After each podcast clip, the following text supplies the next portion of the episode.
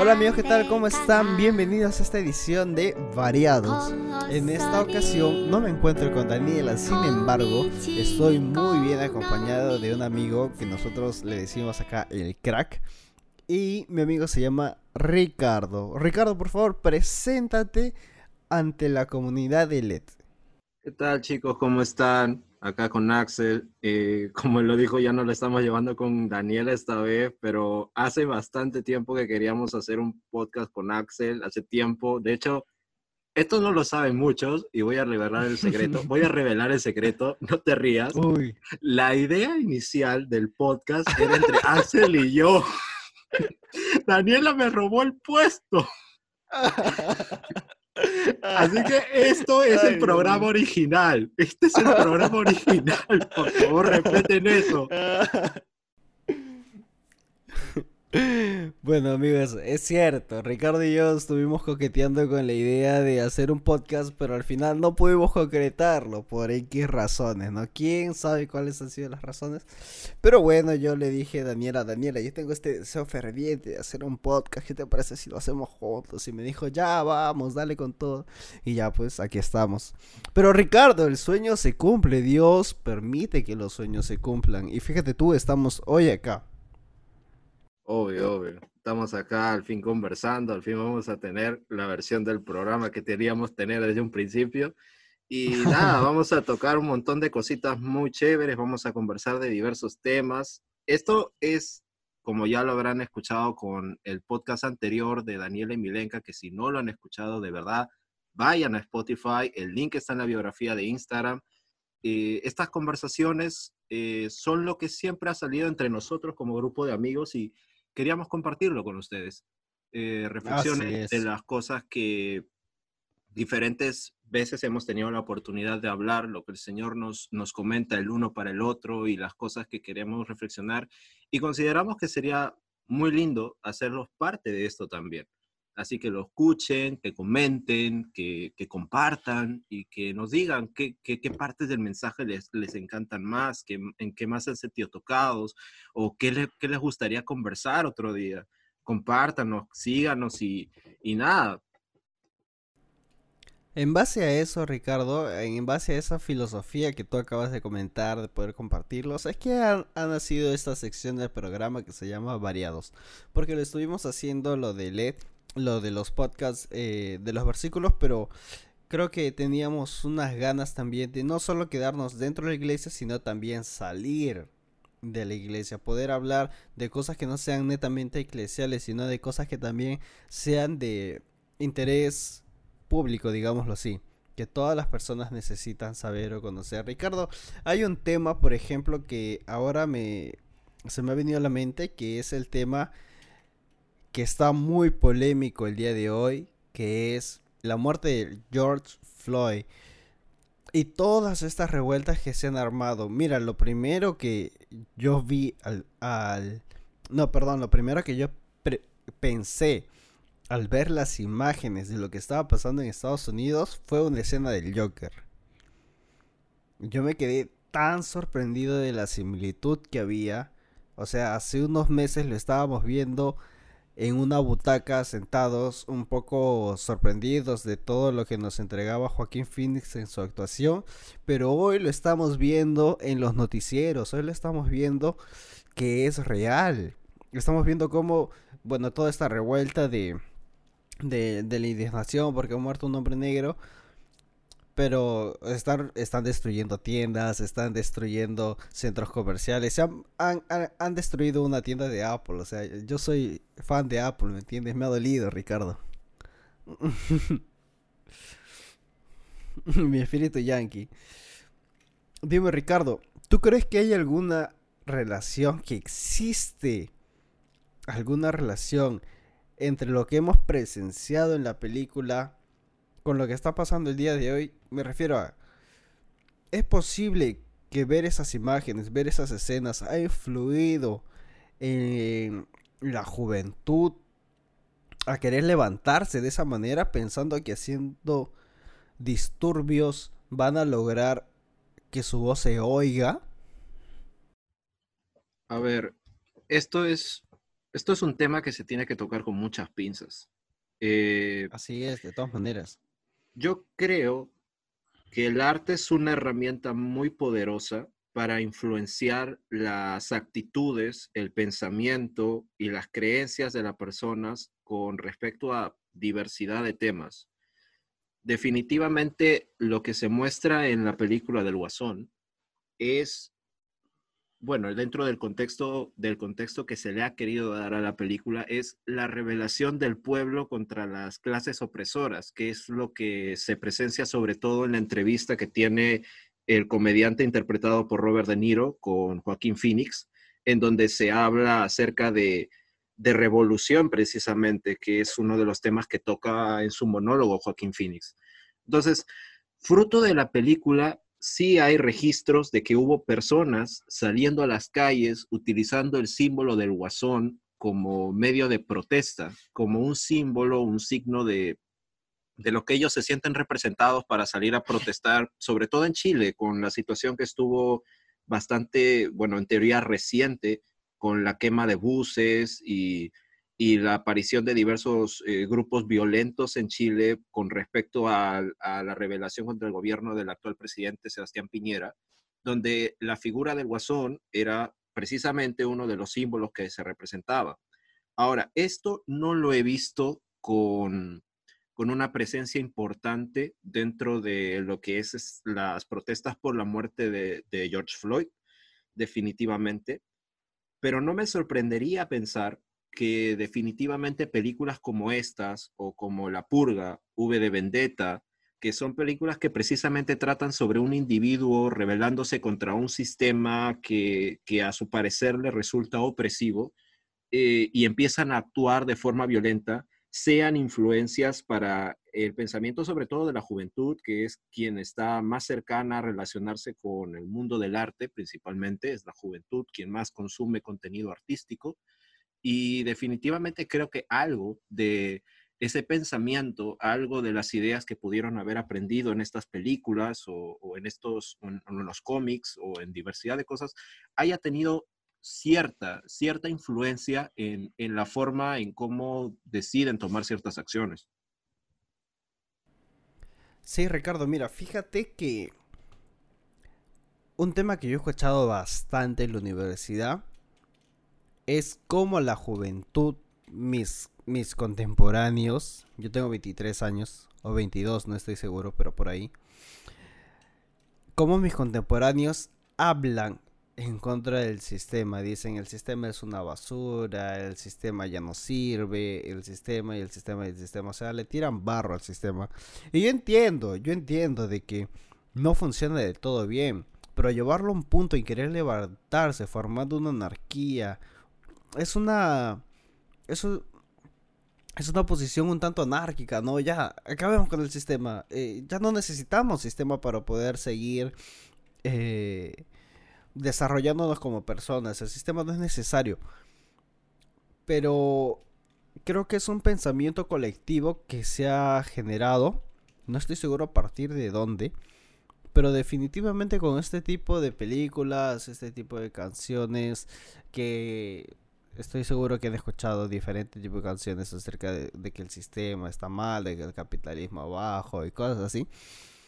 Y siguen, siguen anidándose en la mente de la juventud para, para poder llevarlos poco a poco a la acción. Una de las cosas que, que dice la Biblia es que el, el pecado primero comienza en, en, la mente de la persona. O sea, por eso la, por eso la Biblia dice que cuides que cuides tu mente, perdón, que cuides tu corazón, porque él manda la vida, ¿no? O sea, y ese, y ese cuidado creo que no, no se está teniendo porque la gente en verdad consume lo que sea. Una, una de las cosas que también había escuchado es como, como una persona, por ejemplo, que está haciendo ejercicio tiene tanto cuidado en lo que está comiendo, tiene tanto cuidado en, en lo que está incluso en esta pandemia, en lo que están recibiendo ahora en las casas. Pero es, es un... Es un es un tipo de cuidado que es visible, pero el tipo de cuidado de lo que tú estás dejando entrar por tus ojos, entrar por tus oídos, es algo muy, muy sutil. Y sabemos que esa sutileza normalmente lo usa el, diablo. Y son cosas muy, muy sutiles que uno no se da cuenta y de la nada ya las está usando, las está pensando. Entonces es como que todo este tipo de cosas se van anidando en la mente hasta que luego llevan a la acción. Es como, es como ocurre el pecado normalmente. O sea, tú no es que, ay, se me ocurrió pecar. No, es un pensamiento de que poco a poco se van anidando en la mente y hasta que ya lo llevas a la acción. Es un proceso. El pecado no es instantáneo. El pecado primero va en la mente y luego va actuando, actuando, actuando hasta que se ve reflejado en un acto. Y creo que eso es lo que ha estado pasando, Ricardo. ¿Tú qué, tú qué me dices? O sea, definitivamente la Biblia nos llama precisamente, como tú lo mencionas, a cuidar nuestro corazón. Eh, y la palabra, haciendo una pequeña relación simple de tres, es, la palabra dice, tal cual es su pensamiento, tal cual es él. Y nuestro pensamiento, nuestras creencias son fuertemente influenciadas por las cosas que consumimos lo que tú consumes, música, eh, las influencias de tus familiares, de tus amigos, de cantidad de personas, o lo que puedes ver en televisión o en el Internet, todo eso va formando tu forma de pensar.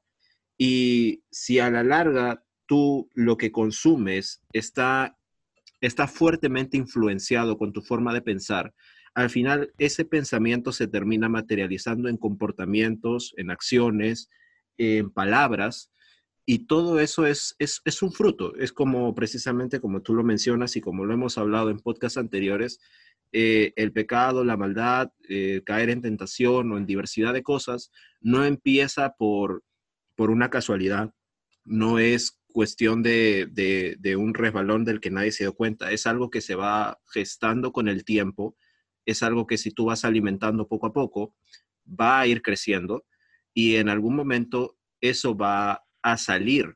Definitivamente no podemos juzgar a nadie, definitivamente no podemos, no podemos decir tú eres tal o tú eres así o tú eres así. El único que tiene la potestad de hacer eso es Dios. Pero por las palabras que una persona habla, o por sus propias acciones, o por sus propias opiniones con diversidad de temas, tú puedes ir conociendo un poco de lo que está dentro de su corazón. Y eso solamente es un reflejo de la cultura que ha venido consumiendo desde hace muchísimo tiempo. Ricardo, hace unos meses, perdón, hace unas semanas, mira, fíjate, han sido hace solo unas semanas, toda la gente estaba piteando por qué Spotify ha sacado Zafaera de su plataforma. Y, y, no sé por qué la juventud lo ve como una gran canción, como que si es, es el, bueno, mi inglés no es tan bueno, yo le digo Bohemian Rhapsody, es como el Bohemian Rhapsody de, de del siglo XXI, en verdad yo no le veo nada, nada de, de novedoso más que uso de samples y cosas así. Y, y, y bueno amigos, yo soy músico, creo que tengo como que cierta autoridad para hablar al menos de ese análisis musical, ¿no? Cuidado que se falacia al hominem. Yo no le veo nada de, de chévere esa canción. Primero, primero que, mira, mira, fíjate, hay una incongruencia muy grande, Ricardo, en esta sociedad que dice, sí, el feminismo arriba, sí, que la mujer tiene que tener valor, y a rato están escuchando yo perreo sola, pues, ¿no? O sea, fíjate, o sea... Es que técnicamente esa era la idea de la canción, o sea, yo tampoco soy un, gran fan de este tipo de música, la verdad que mientras más pueda evitarla es mejor, viejo, y, y no es por, no es solo por un tema de testimonio, sino también porque, mira, yo no soy músico, pero yo creo que uno tiene criterio y cuando uno desarrolla un gusto por cosas que son verdaderamente buenas, las cosas que no llegan a ese nivel simplemente las ignoramos. Pero, por ejemplo, el tema de, de Yo Perreo Sola, de Bad Bunny, que salió hace bastante tiempo y que tuvo su auge, su apogeo y que ahora ya creo que, creo que nadie habla al respecto. Eh, o sea, me parece algo recontra no sé cómo decirlo, es que la idea de la canción es precisamente realzar el feminismo, pero escucha cómo lo realzan, o sea, la idea de Yo perreo sola, hay una parte de la letra en la que dicen algo así como que eh, si ella no quiere, no quiere contigo, entonces déjala porque ella perrea sola. Creo que eso es parte del coro de la canción o algo así. Entonces, la idea la idea que el artista está tratando de, poner es como que una forma de apoyar el feminismo en cierta manera, diciéndola como que respeta la, la decisión personal de la chica de no querer estar contigo, de no querer bailar contigo, porque ella perrea sola. O sea, estamos hablando del perreo, un género suburbano que nace precisamente como una, como una forma de, bueno, ambientación de fiestas, etcétera, pero donde durante años, históricamente, con diversas, diversas canciones que hemos escuchado de ese, de ese género, eh, el empoderamiento de la mujer, digamos que no es el, no es el, parte de la agenda de ese, de, ese tipo de género. O sea, es un poco, bueno, no es poco, es muy contradictorio con toda la letra. Y el que no se sienta, el que no se sienta a entender esas cosas detenidamente es como que deja pasarlo y, y, y se divierte con el ritmo porque lamentablemente lo que pega es el ritmo. Lamentablemente muy pocas personas se detienen a, a pasar un poco más del ritmo y también a, escuchar una letra o a entender la complejidad que conlleva detrás eh, producir una canción de por sí. Y se quedan solamente con que sea pegajosa, con que sea divertida, con que esté bien para pasar la fiesta. Y eso te dice mucho precisamente del tema que venimos hablando, eh, qué clase de cosas estás metiendo en tu mente, qué, cosa, qué clase de cultura estás consumiendo, qué clase de cosas consideras buenas solo porque son entretenidas o por qué las consideras entretenidas. Es como que una introspección personal que debe hacer cada uno sobre qué cosas estoy consumiendo. Sí, mira, fíjate que no recuerdo exactamente qué libro le he leído, pero hablaba de que uno llega a asociar la música con el placer. ¿Cómo así? Que por ejemplo, si tú escuchas una música, da igual la música que sea, da igual la letra que sea, pero si tú lo escuchas en un ambiente en el cual estás sintiendo placer al respecto o algún gusto, tú terminas asociando ese placer a la canción. Entonces, ¿por, yo, ¿por qué creo que estas canciones funcionan? Bueno, porque las ponen en discotecas y la gente va a discotecas a sentir ese placer, como ese desfogue de mira, he tenido toda la semana trabajando y por fin voy a ir a la discoteca, ¿no? Por fin voy a librarme de todo ese sucio ámbito laboral. Y la gente encuentra placer en eso y al escuchar ese tipo de canciones, bueno, crea una asociación que escuchar esa música es placer para sí mismo. Entonces yo creo que de ahí ya han tenido una muy buena estrategia para captar al público en general. Mira, me parece curioso precisamente lo que mencionas porque, a ver, eh, no sé si, yo creo que los que han estudiado psicología van a poder entender esto perfectamente, lo que has mencionado, pero aquellos que no, eh, les comparto una curiosidad.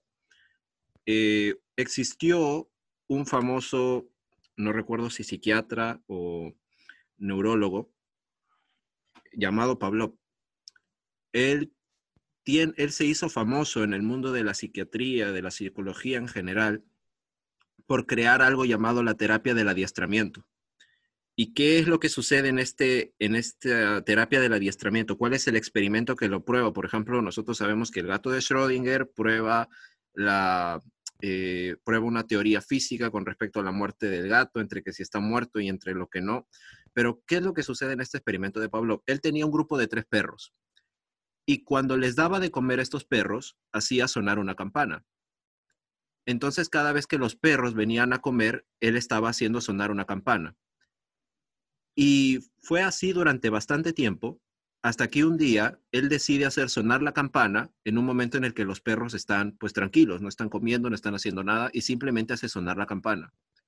Y su resultado, el análisis que, que dio al respecto, fue que los perros empezaron a salivar con, la misma salivación que, se, que, se, que se produce cuando uno tiene hambre, cuando está percibiendo el, sentir de que algo es delicioso y tiene ganas de comerlo, esa misma salivación estaban produciendo los perros sin la necesidad de tener la comida cerca, simplemente por escuchar el sonido de la campana. Entonces, el adiestramiento de Pavlov nos enseña que ciertos impulsos, dependiendo del contexto en el que se encuentran, pueden ser relacionados a eh, elementos externos como la música, como las personas, nosotros tenemos esa tendencia que normalmente cuando vemos a alguna persona, así sea de lejos en la calle, inmediatamente la relacionamos a algo. Un amigo lo relacionamos a, los buenos recuerdos, a los momentos de amistad. una pareja, la familia, etc. Entonces, eh, definitivamente el ambiente juega muchísimo, juega muchísimo en, todo lo que estamos mencionando con respecto a por qué es que algunas personas consideran divertidas o entretenidas algunas formas de, música y por qué otras no. Todo es un punto de vista de acuerdo a la, al ambiente que está seteado, o sea, las luces, las personas bailando, el trago, por ahí que puede haber hasta droga.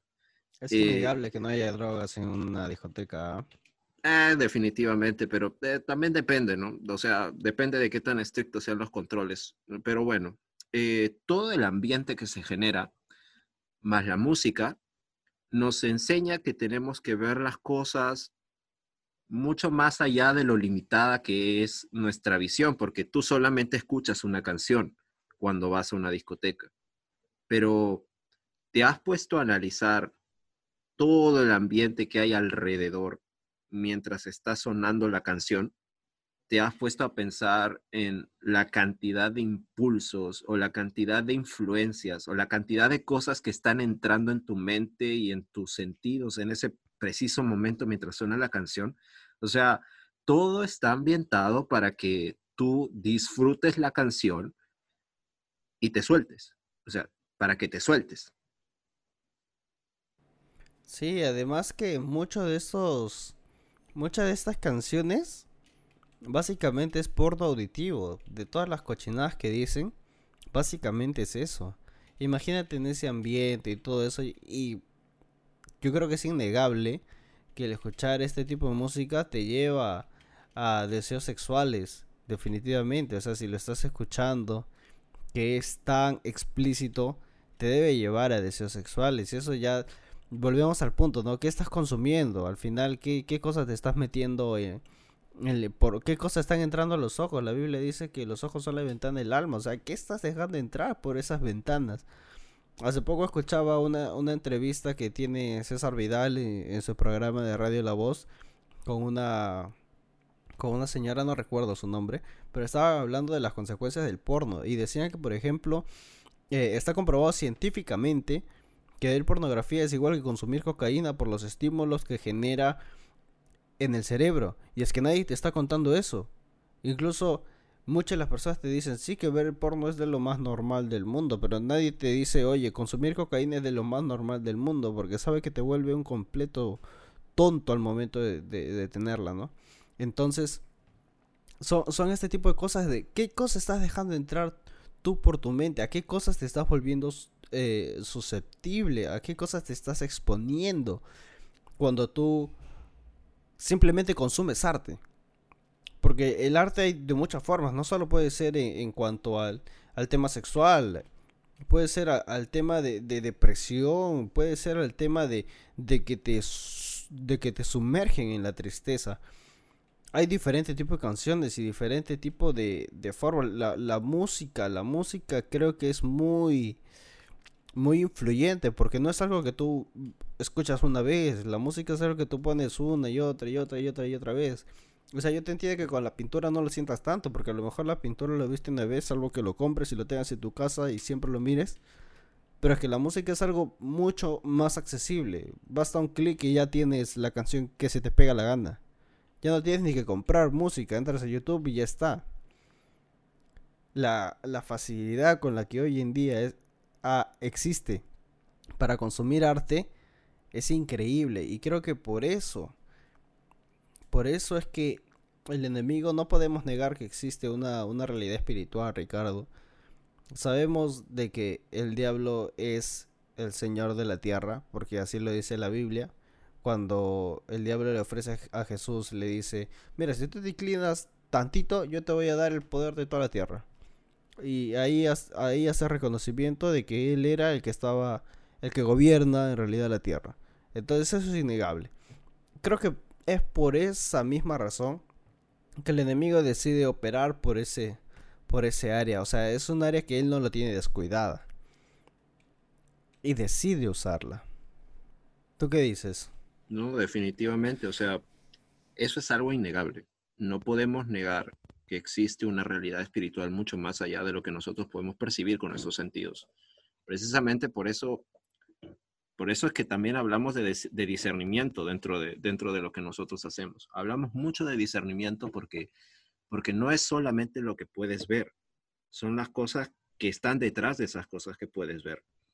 Ahora, con respecto al tema de la música, sí, yo creo que la música es la forma de arte más influyente de todas las manifestaciones. O sea, nosotros sabemos que existe un registro de las siete bellas artes, el cine, la música, la pintura, la escultura, etc. Y todas han ido evolucionando de acuerdo a su contexto cultural para manifestarse de una forma u otra.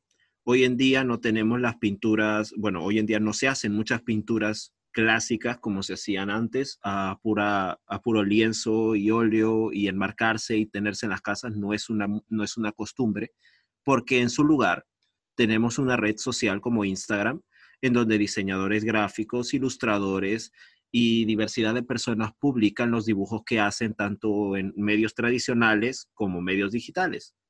Eh, tenemos la fotografía también y diversidad de cosas que se pueden manifestar como arte que nosotros ahora tenemos muy a la mano. Y es que vivimos en una era de continua exposición a todo tipo de información. A información en los medios, información en la tele, información en lo que vemos en Internet. Y esa continua exposición es, eh, es parte, de lo que, parte de lo que moldea la cultura y el pensamiento de las personas. Ahora, la música, precisamente como lo menciono, es para mí la forma de arte más de impacto, con la forma de arte que tiene mayor posibilidad de, ser impacto directo a las personas, porque cuando, cuando tú ves una imagen, tú puedes interpretarla de diversidad de formas. Puedes, eh, puedes eh, rescatar diversos mensajes de la misma.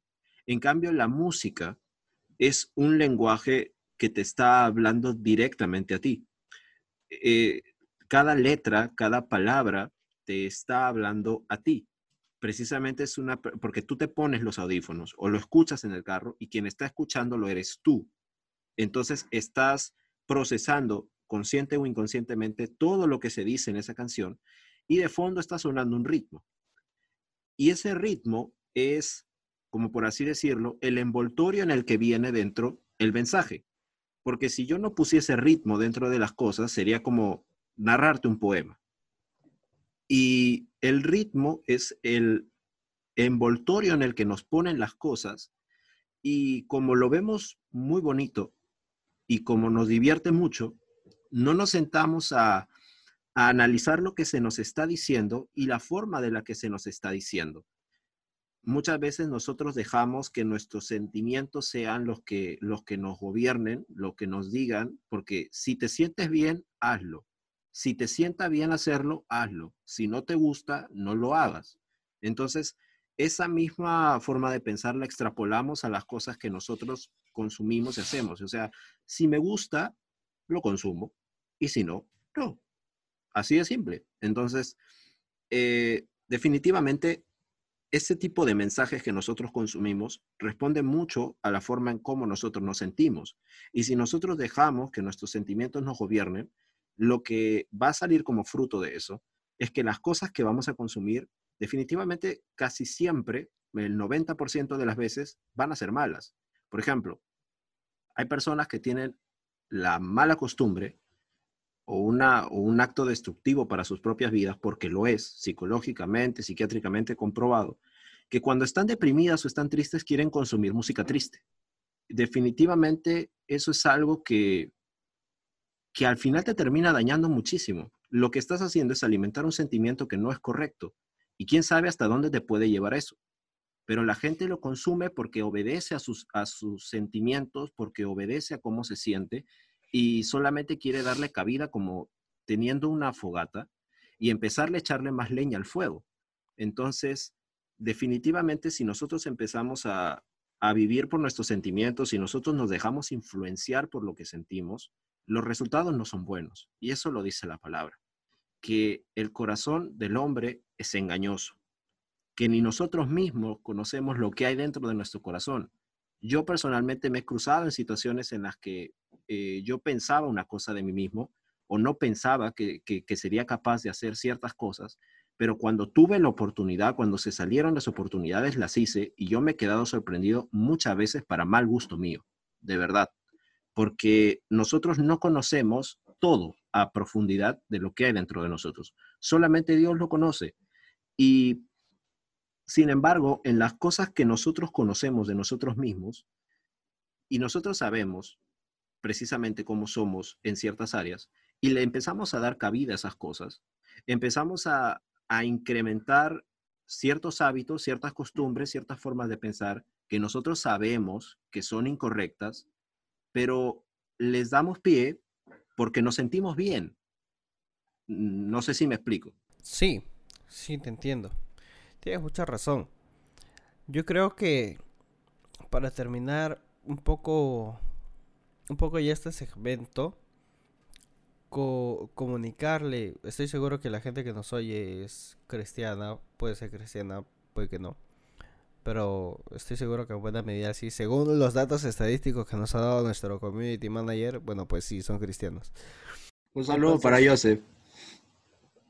Un saludo para nuestro community manager Joseph.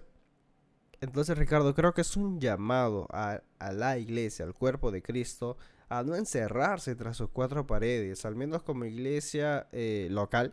Es algo que hemos visto, que hemos venido escuchando bastante, ¿no? Nos, ya no tenemos que ser esa iglesia hermética de que no, que no me quiero contaminar, no me voy a meter a política, no me voy a meter a, artes, no, yo voy a ser pastor. O sea, ya, ya hemos cambiado bastante ese chip. Ya hemos cambiado el chip de no, yo quiero ser misionero porque solo así puedo servir a Dios. Ya hemos cambiado ese chip. Entonces, es un llamado para que tú como cristiano estés en la posición en la que estés. No, no te digo que seas músico, no te digo que seas diseñador gráfico como lo Ricardo. Es que puede ser lo que tú seas, pero donde tú seas, tienes que llevar el reino de Dios al lugar donde tú estés. Es, es muy, muy importante. Yo, por ejemplo, creo que no me puedo poner de una manera hermética y decir, ay, no, solo voy a hacer música cristiana porque no quiero contaminarme, Ricardo, te cuento. O sea, no, no hay forma, no hay forma. Yo te cuento el caso de una persona, un productor muy, muy conocido dentro del ámbito secular, que, que bueno, secular es solo para diferenciar de, qué estamos hablando, que, que se convirtió en cristiano. Ya, esta, esta persona se llama Kiko Cebrián, ¿ok? Esta persona era, por ejemplo, productor de Luis Miguel, o sea, ya con decirte que era productor de Luis Miguel, en los años que Luis Miguel fue un hitazo, ya te digo que este, que este tipo era un capo. Ya sucede que este tipo se convierte y empieza a trabajar con músicos cristianos, pero no dejaba de trabajar con músicos seculares. Y bueno, un, cristiano así de lo más mente cerrada puede decir, ay no, es que está pecando porque porque cómo va a hacer cosas de Dios y luego cosas para el mundo, ¿no? Pero déjame contarte, Ricardo, que esta persona en, en, en la entrevista daba su testimonio y, dice, yo estaba orando porque yo sabía que Dios me quería usar también en el ámbito secular, pero quería que me muestre cómo. Él cuenta que se le abre la puerta para hacer canciones para, para un grupo muy, muy, muy famoso, este grupo Rake, ¿no? Y él, por ejemplo, escribe la canción Creo en ti, que es muy, muy conocida, estoy seguro la que dice creo en ti y en este amor. O sea, él, él dice en la entrevista, yo escribí esta canción para Dios y yo se la hice como para Dios. De ahí que, que ellos lo hayan usado de una manera que sea como para dedicarle a tu enamorado o tu enamorada, bueno, su tema.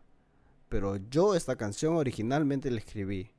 Ha habido un montón de personas que han cantado esta canción y no se han dado cuenta de que esta canción yo la hice para Dios.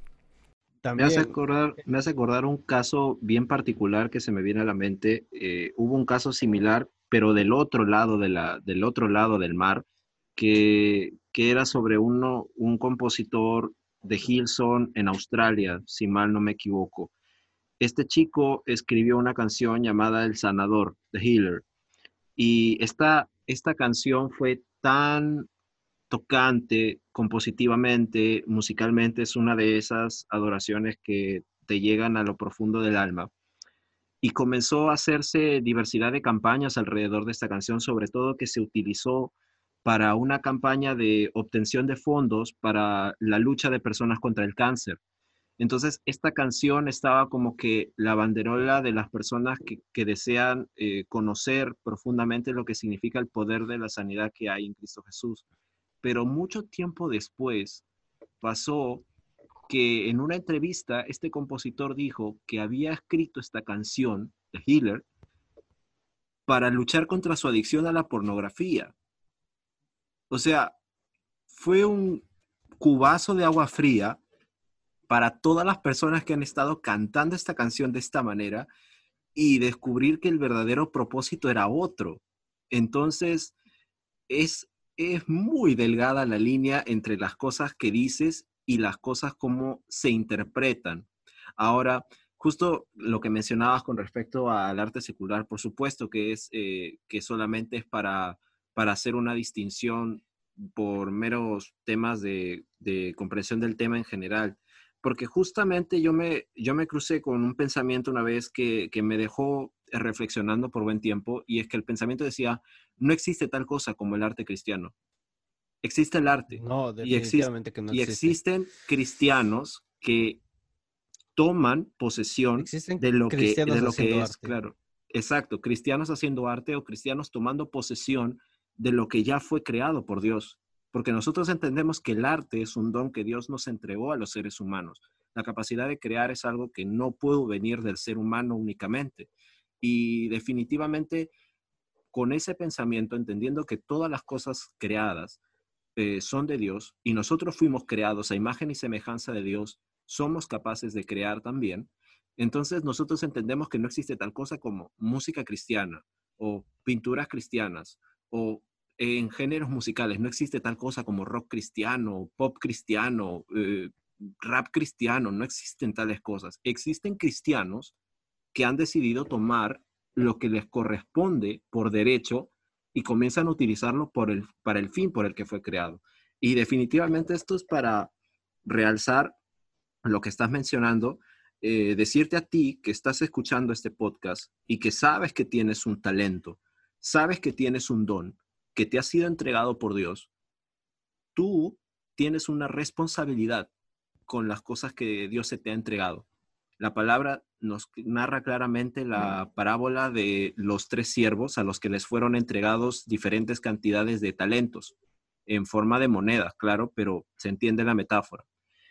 Y solo dos de ellos fueron fieles con lo que se les entregó y el último decidió esconderlo y cuando su amo fue a buscarlo para pedirle cuentas con respecto a lo que había hecho con lo que se le entregó, él estaba avergonzado porque lo escondió. Entonces, no seamos como ese siervo infiel, no callemos cuando, cuando nosotros tenemos mucho que decir. Tú tienes talento que fue entregado por el Señor, tienes un espíritu que es superior al espíritu que está en el mundo. Y todo lo que tú has, todo lo que tú puedas crear por lo, por lo cual el Señor te diga o te lleve a crear, es de impacto. No minimices lo que tú puedes hacer con una canción, con una, con una ilustración o con una fotografía o con un cortometraje. Nunca minimices lo que el Señor puede hacer con eso. Tú no sabes la cantidad de personas que puedes impactar con ello. Esto es un llamado para que tú entres a la acción. Y ojo, Ricardo, ahí que no tiene que hablar de Dios para que le dé gloria a Dios. Ese era básicamente el punto que quería llegar. Definitivamente. no tiene que ser todo eclesial para que le dé gloria a Dios. Al final siempre estamos en su presencia. Y si lo hacemos con ese afán de, darle gloria a Dios, pues así va a ser. Y Ricardo, una cosa más de lo que tú acabas de comentar de los talentos. Tener en cuenta, Ricardo, que los talentos Dios nos los ha dado como un regalo, pero al final nos va a pedir cuentas de ellos, ¿no? Así como en la parábola que, que, que, mencionaste, Dios nos va a pedir cuentas y a decir, ya bueno, al final, ¿qué hiciste con todo lo que te he dado? Eso es lo que a mí más temor de Dios me da, no ser irresponsables con los, con los talentos que Dios me ha dado y decir, bueno, ya en algún momento veré qué hago. No, o sea, siempre a la acción, a la acción, invertir, invertir, invertir en esos talentos que Dios te ha dado perfeccionarlos, pulirlos. Dios no solo da un talento a las personas, mínimo le dará uno, pero hay gente a la que le da dos, tres. Y cuantos más talentos le da uno, pues más le va a demandar Ricardo. Eso es un punto muy importante, de que eh, dejar ya la, la actitud pasiva en la que hemos estado todo este tiempo. Tal vez has aprovechado la cuarentena, tal vez no la has aprovechado. Todavía hay tiempo. Las cuarentenas no son el único momento para que uno invierta en su talento. Tienes una vida entera para hacerlo. Así que Ricardo, creo que podemos dejar este podcast, esta edición de Variados la podemos dejar hasta aquí. ¿Tú qué opinas, Ricardo? ¿Quieres decir algunas palabras últimas para cerrar el tema? Pues nada, definitivamente ha sido increíble poder compartir el podcast contigo y, nada, decirles a todas las personas, pues síganos en nuestras redes sociales, sigan este podcast, compártanlo y sobre todo la palabra que reciben aquí, medítenla no, no es de mucha utilidad una palabra que solamente escuchas y que se queda como que, ah, un día me contaron acerca de esto y bueno, ahí está, pues, ¿no? Definitivamente todo lo que nosotros, precisamente de esto estábamos hablando al principio, de meditar conscientemente las cosas que escuchamos y las cosas que permitimos entrar a nosotros. Así que date un tiempo para no solamente escuchar, sino también meditarlo guárdalo en tu corazón, aquellas cosas que son buenas, aquellas cosas que te edifican.